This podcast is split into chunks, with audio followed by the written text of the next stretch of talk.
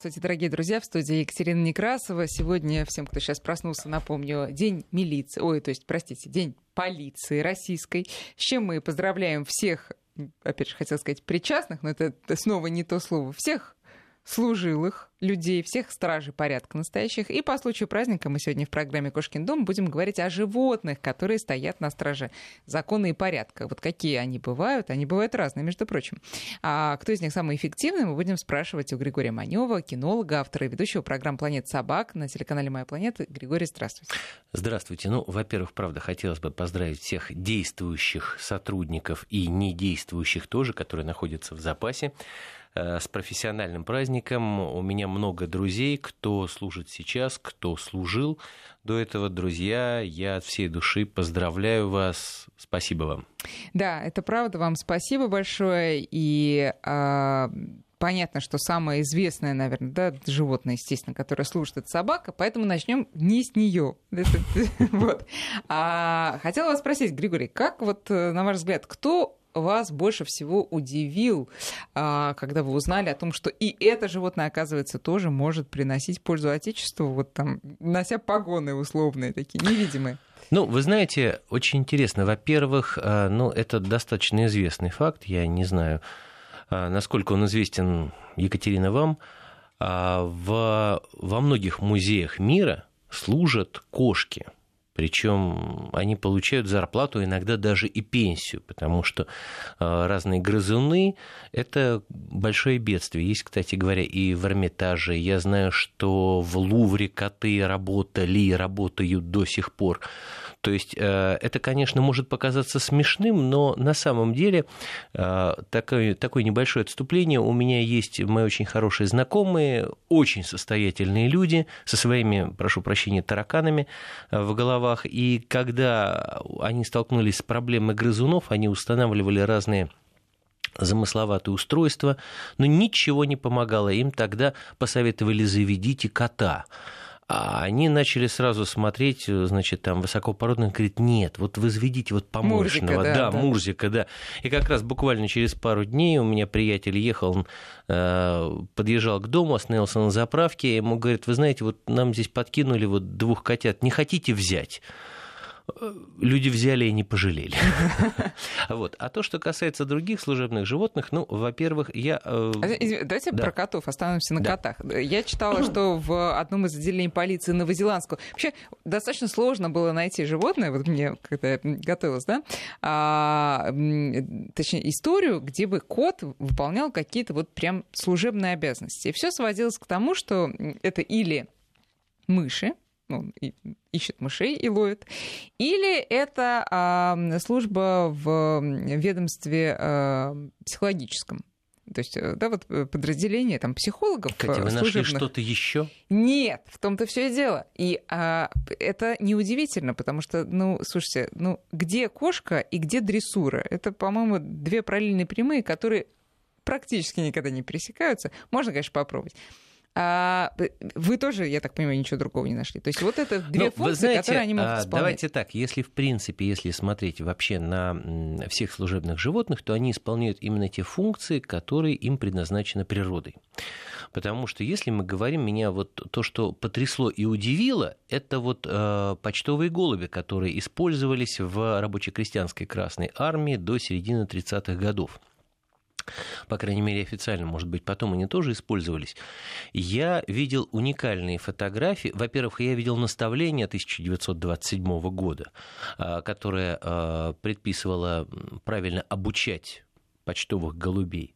И я вот не понимаю, как такое возможно. Это вопрос голубятникам. Вот, кстати говоря, я думаю, что скоро мы как раз будем снимать голубятников, поскольку, как киношники говорят, такая уходящая натура. Mm-hmm, да. вот. Но факт остается фактом, что были передвижные голубятни они выезжали в поле, отпускали голубей, голуби летели, значит, там, возвращались на свое место, а потом эта голубятня передвигалась, и голуби возвращались туда вот в эту передвижную голубятню. Как такое может происходить, если честно, я не понимаю. Но я видел фотографии этих передвижных голубятин.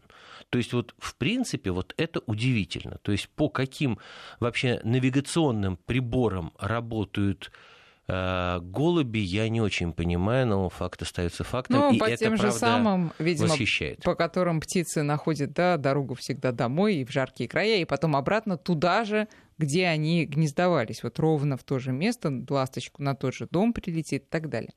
Кстати говоря, извините, конечно, что перебиваю, пока не забыл, а, если мы уж так пошли перечислять, я здесь недавно а, общался тоже с очень интересным человеком, который работает в соколиной службе аэропорта Шереметьево. И э, на самом деле это очень серьезная проблема во многих аэропортах мира. Это э, птицы, которые мешают взлету и посадке пассажирских самолетов. И э, вот есть службы, которые, ну, во-первых, включается запись э, голосов, если не ошибаюсь, кречета, чтобы отпугивать птиц. Но плюс еще есть и птицы, которые, хищные птицы, которые непосредственно охотятся, непосредственно работают вблизи аэропортов. И это очень важная миссия такая. Да, но не только вблизи аэропортов. Все знают, что в московском Кремле работают э, официально соколы или ястребы, или соколы, не помню. Соколы. Соколы, да. И э, с ними филин заодно, там есть большой филин. Но э, у нас-то они, понятно, они отпугивают ворон, а вот в Нидерландах, по-моему, э, орлов или ястребов, скорее, их уже... Не, орлов. Их э, дрессируют на то, чтобы они сбивали беспилотники. Ну, понятно, что маленькие такие, и я читала, как их дрессируют. Это самое интересное же всегда, что к этим беспилотникам привязывают кусочки мяса, и э, птицы их атакуют, думаешь, это еда. Ну, вкус поощрительный метод дрессировки, да. Да, самый эффективный, конечно. Вот. А, так что действительно много-много есть э, удивительного, но давайте... Кстати, да. о Нидерландах, опять же, пока не забыл, вот у нас так раскручивается наш, э, наш разговор очень интересно. В Нидерландах в свое время, еще в средние века, на судах, которые ходили по Северному морю, использовали небольших лайкообразных собак. Вот у нас даже слово лайка, мы все-таки пришли наконец к собакам, у нас слово лайка ассоциируется прежде всего с громким голосом. Вот даже охотники говорят, что голос у лайки должен быть доносчивый. И вот их использовали для того, что они могут подолгу лаять. Это небольшие собачки, это предки такой породы, как шиперки. А, они могли долго лаять, и это был таким, э, такой звуковым сигналом был чтобы суда в Северном море не сталкивались, потому что там достаточно часто бывают туманы. Mm-hmm. Такие маяки, да, да, звуковые только. А англичане использовали для этих целей свиней, кстати. О, да. Да, вот ровно точно так же. Немцы, голландцы, датчане использовали собак, а вот англичане почему-то свиней. А, так, теперь действительно переходим к собакам, а, потому что э, э, даже есть новость, э, которая объединяет собак и свиней, но, правда, в не очень хорошем контексте для свиней, потому что в одном из аэропортов собака, опять же, да, в, а, такая служебная, она, там кто-то хотел свиную голову провести, вот не дала провести свиную голову, хотя ее достаточно упаковали так прочно. Но да, давайте как раз перейдем к разновидностям Кстати, о свиньях, собачек. между прочим, да. когда-то же ведь свиньи искали трюфели.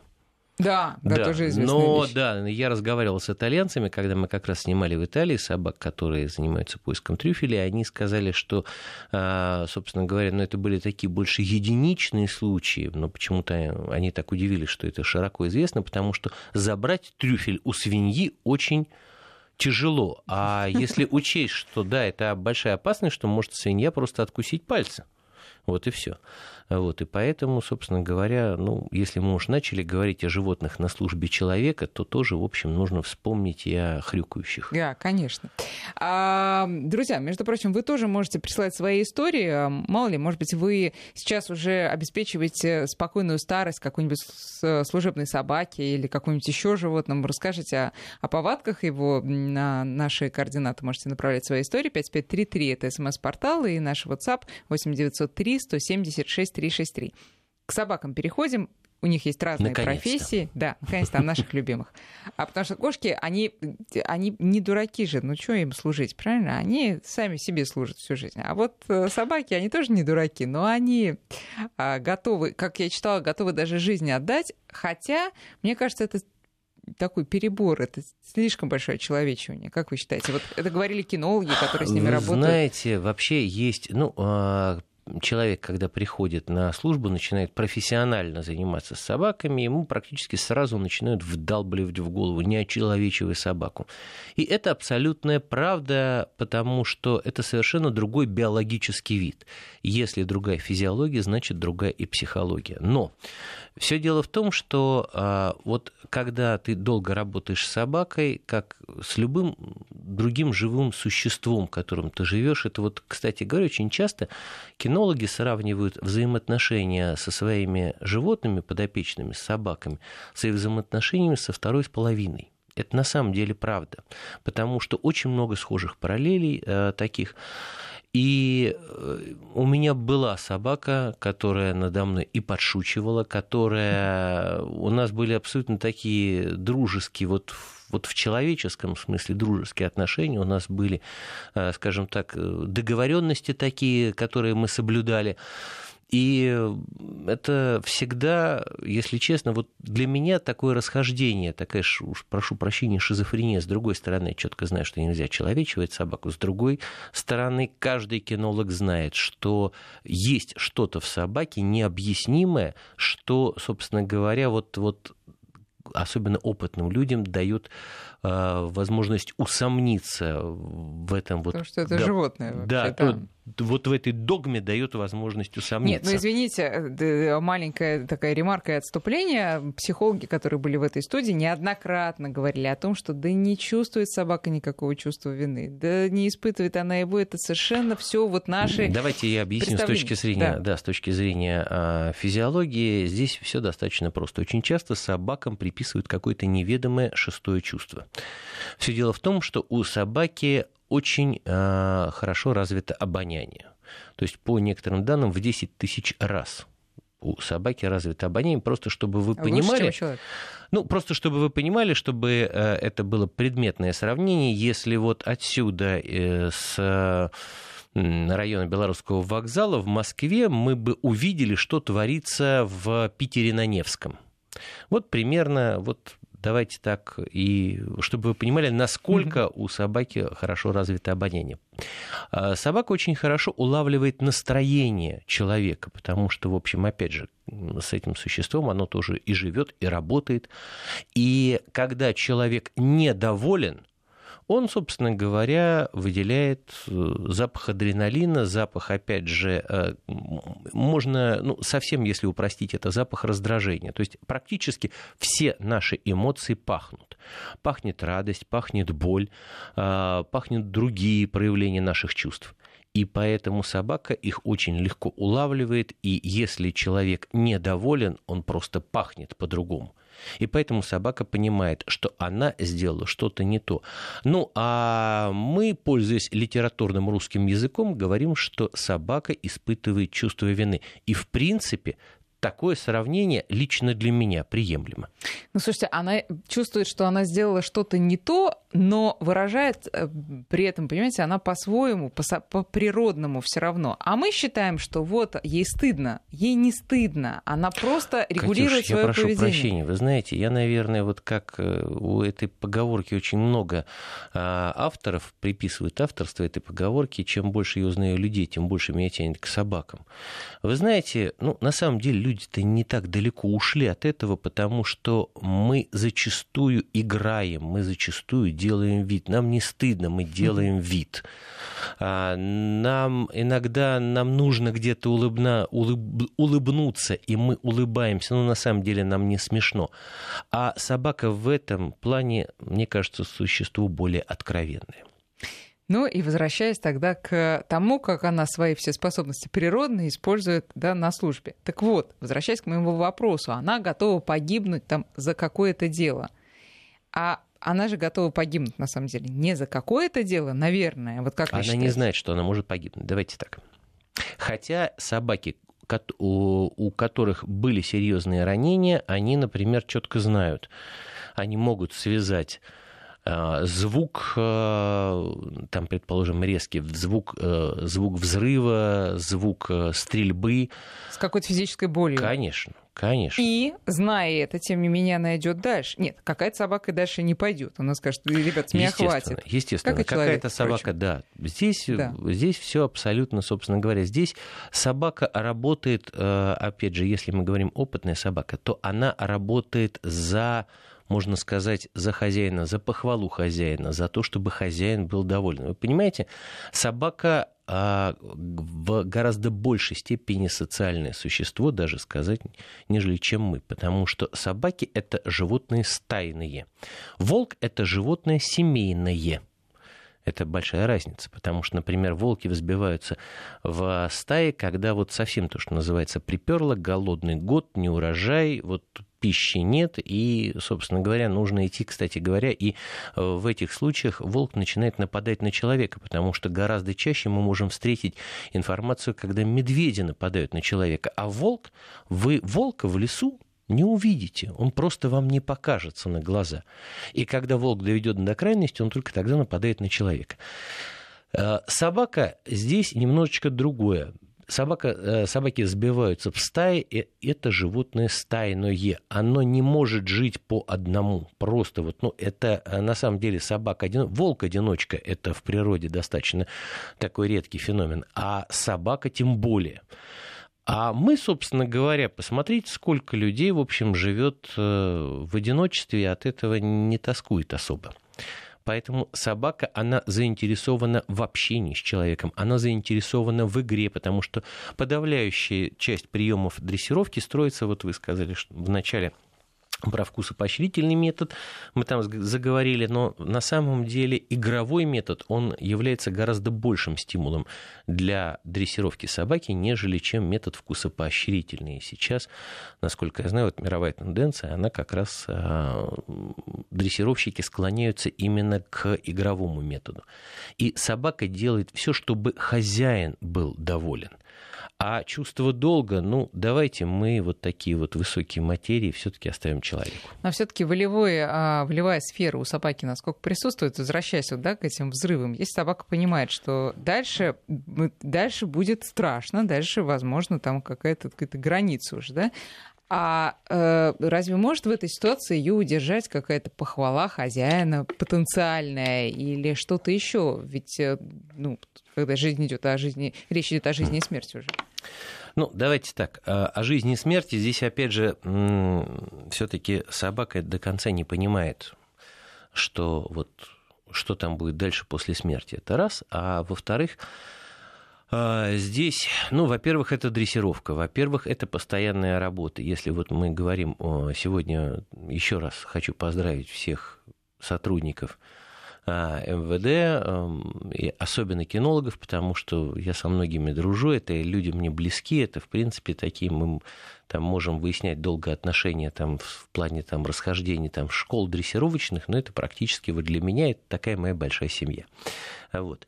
И то, что касается вот э, здесь, это дрессировка. На самом деле, когда люди приходят работать с собаками, вот я столкнулся с э, тем, что я до армии занимался собаками на учебно-дрессировочной площадке. Там мальчишка еще выигрывал соревнования.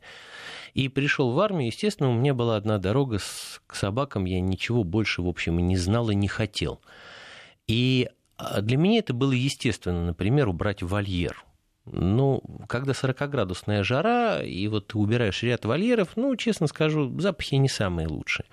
И вот э, я сразу понял, что все романтики отсеиваются именно на этом этапе, остаются практики, потому что а, на самом деле, да, конечно, работа с собакой – это своя специфика, это совершенно другие взаимоотношения, которые а, подавляющему большинству людей, которые с собаками не работают, они непонятны. Вот даже вот в погранвойсках, в МВД на кинологов иногда смотрят как на инопланетян. Причем ну, даже иногда на чокнутых таких инопланетян не всегда понимают, и когда ты там объясняешь, там, не надо здесь ходить, не надо затаптывать, не надо это трогать, вот, на тебя смотрят как на сумасшедшего, что он раскомандовался вообще, вот, а, и здесь есть своя специфика. Но все-таки вот этот вот тандем собака и человек, это, конечно же, дрессировка, это, конечно, постоянная работа, рутина, постоянная отработка.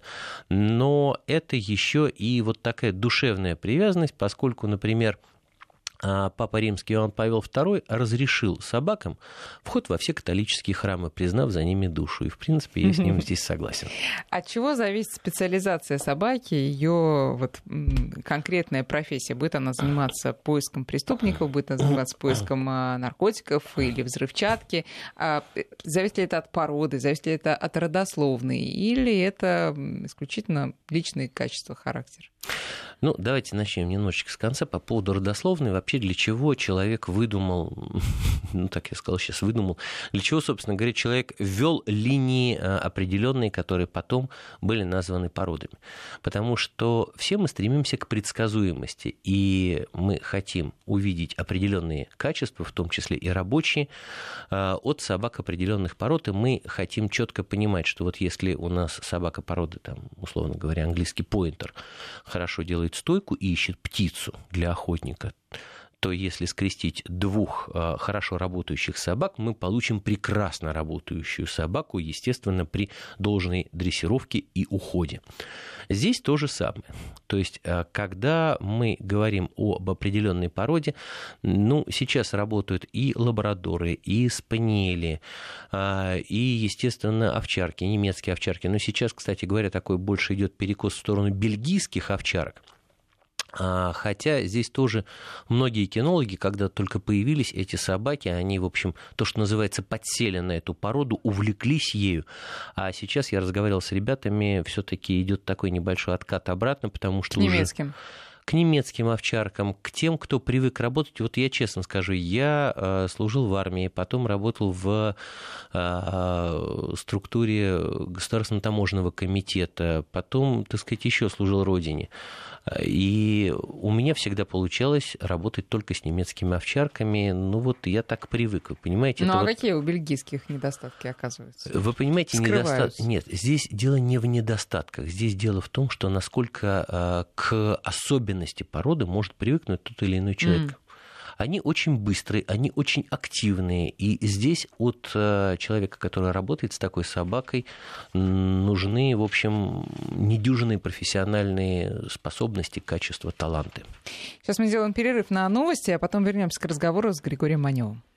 35 минут в Москве. Мы продолжаем разговор. Сегодня у нас в гостях Григорий Манев, кинолог, автор и ведущий программы «Планета собак» на телеканале «Моя планета». Про собак мы и говорим, но сегодня мы поговорим, мы говорим о служебных собаках, которые вот приносят пользу Отечеству не только своим а, прекрасным внешним видом и а, ласковыми повадками. 5533 для ваших смс-ок, 903 170 63 63 наш WhatsApp. Вот нам а, спрашивают у вас, Григорий, а чем черный терьер плохо? Кстати говоря, черный терьер служит?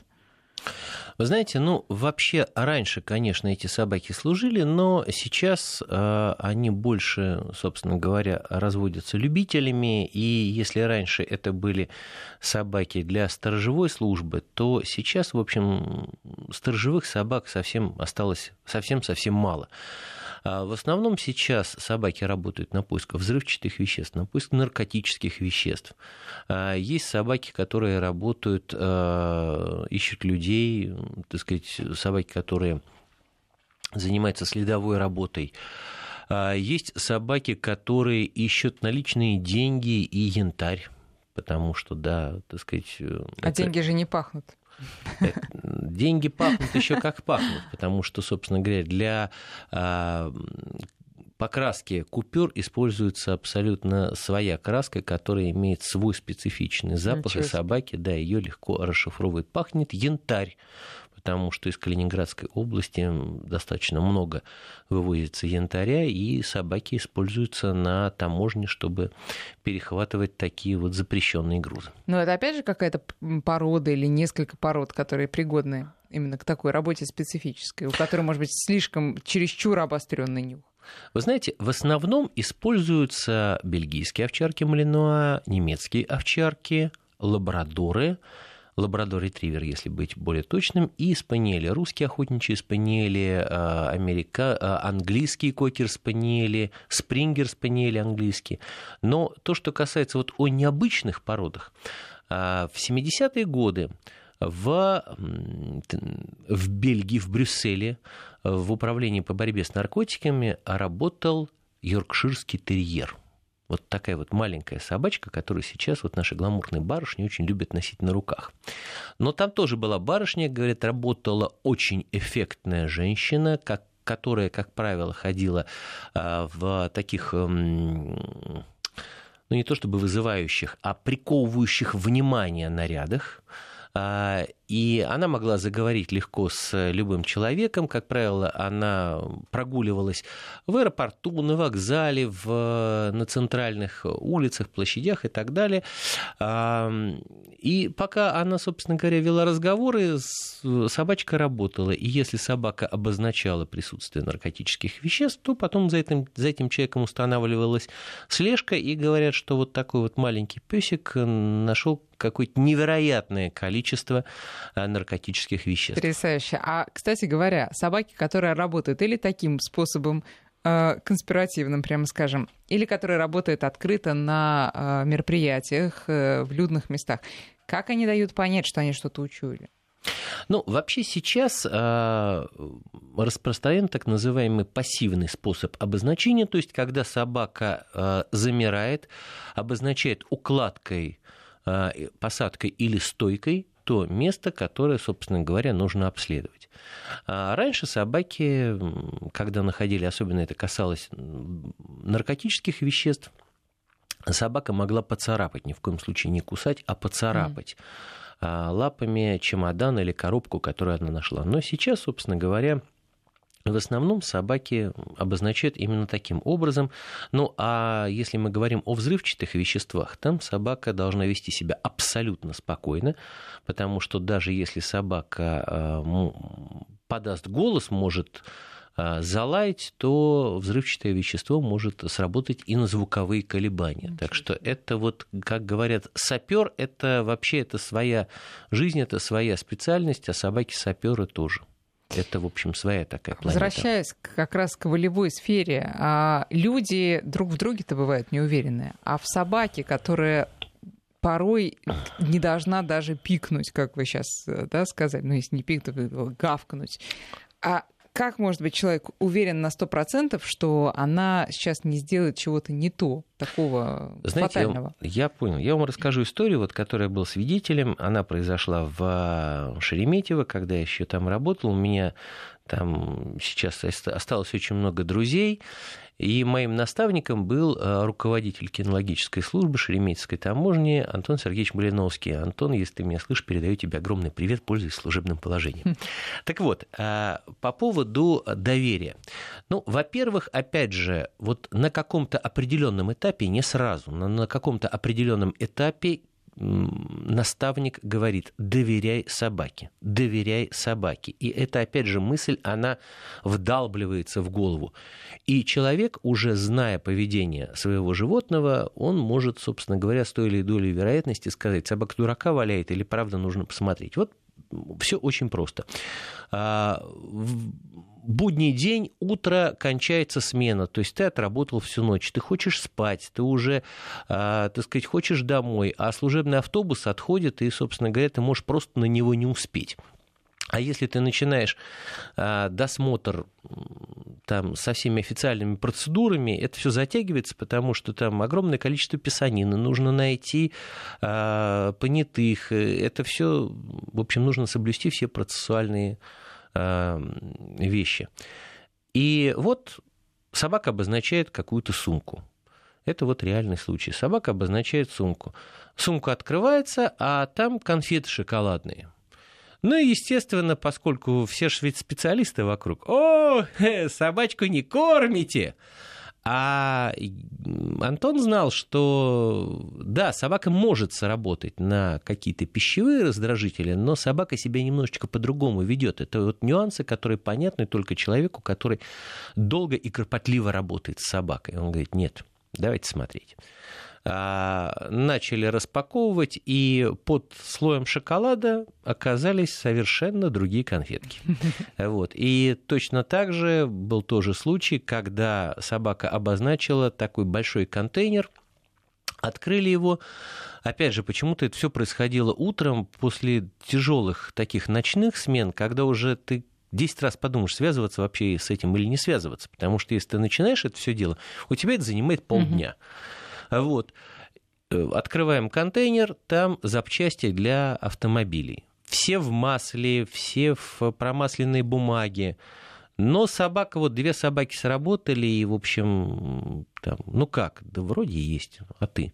Да что-то вот тоже что-то, дай смотреть давай, значит, все это распаковывается, все это, так сказать, во-первых, ты занимаешь время и других людей, ты не ты это, и опять же, это, повторюсь, много именно писанины такой. Это, извините, то, что прилетело или то, что улетало? Это транзитный был багаж. Угу. Вот, и ты, там открывали мы какие-то, в общем, металлические колбы, которые там, опять же, промасленные, там какие-то трубки. Внутри трубок нашли подарки. Прекрасно. Что получает собака за такую службу? Собака получает самое главное, вы знаете, вот собака, вот, ну, там кто-то, естественно, у кинологов, кстати говоря, суеверные люди здесь тоже, а кинологи не любят говорить о своих суевериях, но кинологи люди суеверные по большей своей части, и у каждого свой ритуал есть. Там кто-то вот покупает определенную там сосиску, там кто-то а, там дает конфет. В общем, ну, у каждого, я говорю, свой ритуал, который, как правило, держится в тайне, ну, а, чтобы не подтрунивали. Ну и так, на фарт то, что называется. Вот. А в основном собака, собственно говоря, когда ты подходишь, вот там собака сработала, у тебя все правильно сделала, ты подходишь, молодца, молодца, красавчик, красавчик, умничка.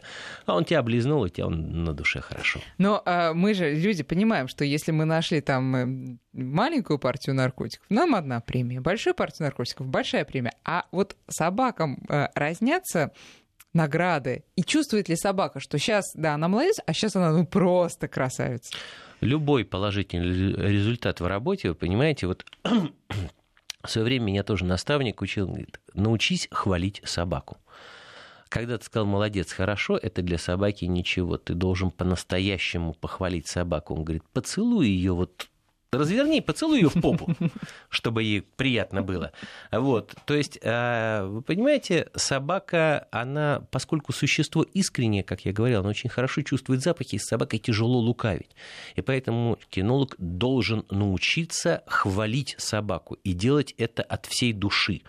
Если это будет формально, то никакого, в общем, положительного результата в дальнейшем не будет собака и наркотики, служебная собака и наркотики, все знают э, то, что кто-то называет э, слухами и враньем, а кто-то убежден, что так и есть. Собак подсаживают на наркотики, чтобы она их искала, и это собаки глубоко нездоровые. Что скажете? А, кинологи все время в таких случаях продолжают. Ну, те собаки, которые ищут янтарь, им янтарную крошку подсыпают в еду. А, те собаки, которые ищут взрывчатые вещества, им, наверное, тротил и так далее. Ну, во-первых, таких методик никогда не существовало. Начнем с этого. Все это делается через э, игру. Я сейчас не, не буду открывать всех тайн, потому что все-таки это служебная тайна, и есть там определенные нюансы. Но дорогие друзья, поверьте, что таких методик, во-первых, никогда не существовало, это раз, а во-вторых, подавляющее большинство собак работает через игру, потому что вот я говорил, что это сейчас современной дрессировки самый действенный метод. Вот и все. Ясно. А, пишут вам, а, Григорий, слова да, всякие приятные наши слушатели. Спасибо, друзья, всегда вас, очень приятно. Да, благодарят вас за вашу программу, когда будут новые серии, спрашивают «Планета собак», и что планируете снимать?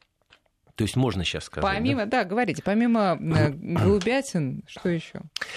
А, на телеканале ОТР выйдет скоро моя авторская программа «Домашние животные» с Григорием Маневым. Совсем скоро, по выходным дням она будет выходить с утра. А, и мы там будем рассказывать и о кошках, и о собаках, и о голубях. Но самое главное, мы будем рассказывать о хороших, добрых людях. Эта программа будет добрая, потому что я всегда руководствуюсь одним мерилом. Если я могу показать, вот у меня сейчас младшему сыну 4 года, если я могу показать то, что я делаю своему младшему сыну, значит, я за это берусь. Угу. Если я не могу по каким-то причинам это все показать, ну, значит, я этого не делаю не потому, что, так сказать, мне не нужны деньги. Я просто, я убежден, что а, каждый должен бороться кто-то называет это зло, кто-то называет жестокость, но каждый должен вносить свою лепту своим способом. Поэтому я еще раз поздравляю всех сотрудников МВД, там, кинологов, я говорю особенно потому, что это, в общем, близкие мне люди, потому что они вносят свою лепту в борьбе с, скажем так, тем, что детям показывать не хочется. Тем, что детям показывать не хочется. А мы будем показывать, наоборот, то, что, хоч... то, что нужно показывать детям, чтобы учить их э, доброте и э, хорошему отношению к ближним, к собакам и так далее. Каждый, конечно, наш слушатель, у кого есть собака, начинает спрашивать, а как же вот моя порода, а как же моя порода? Ну вот в том числе пишет нам про доберманов, э, одной из основных патрульных собак. Действительно, в Европе встречаешь доберманов рядом с полицейскими. Почему Но вы знаете, у нас их нет? Не знаю, вот честно скажу, я в Европе, если осталось, кажется, две страны, где я не бывал, э, но вот Евро, в Европе доберманов на патрульной службе я не видел. Все дело в том, что когда-то эти собаки вообще были номером один в работе, и мы э, сделали не так давно документальный проект, который назывался э, «Вызывайте кинолога». Это у меня была мечта, с которой я носился почти 10 лет, это история отечественного служебного собаководства. И мы раскопали вообще безумно интересные факты о собаках, о людях, которые работали. А, и вот как раз у нас одна из серий посвящена самой первой, самой ну, как бы лучшей собаке полицейской начала 20 века в России был такой доберман Треф. Мы даже серию назвали «Король Треф», потому что его сослуживца звали Король.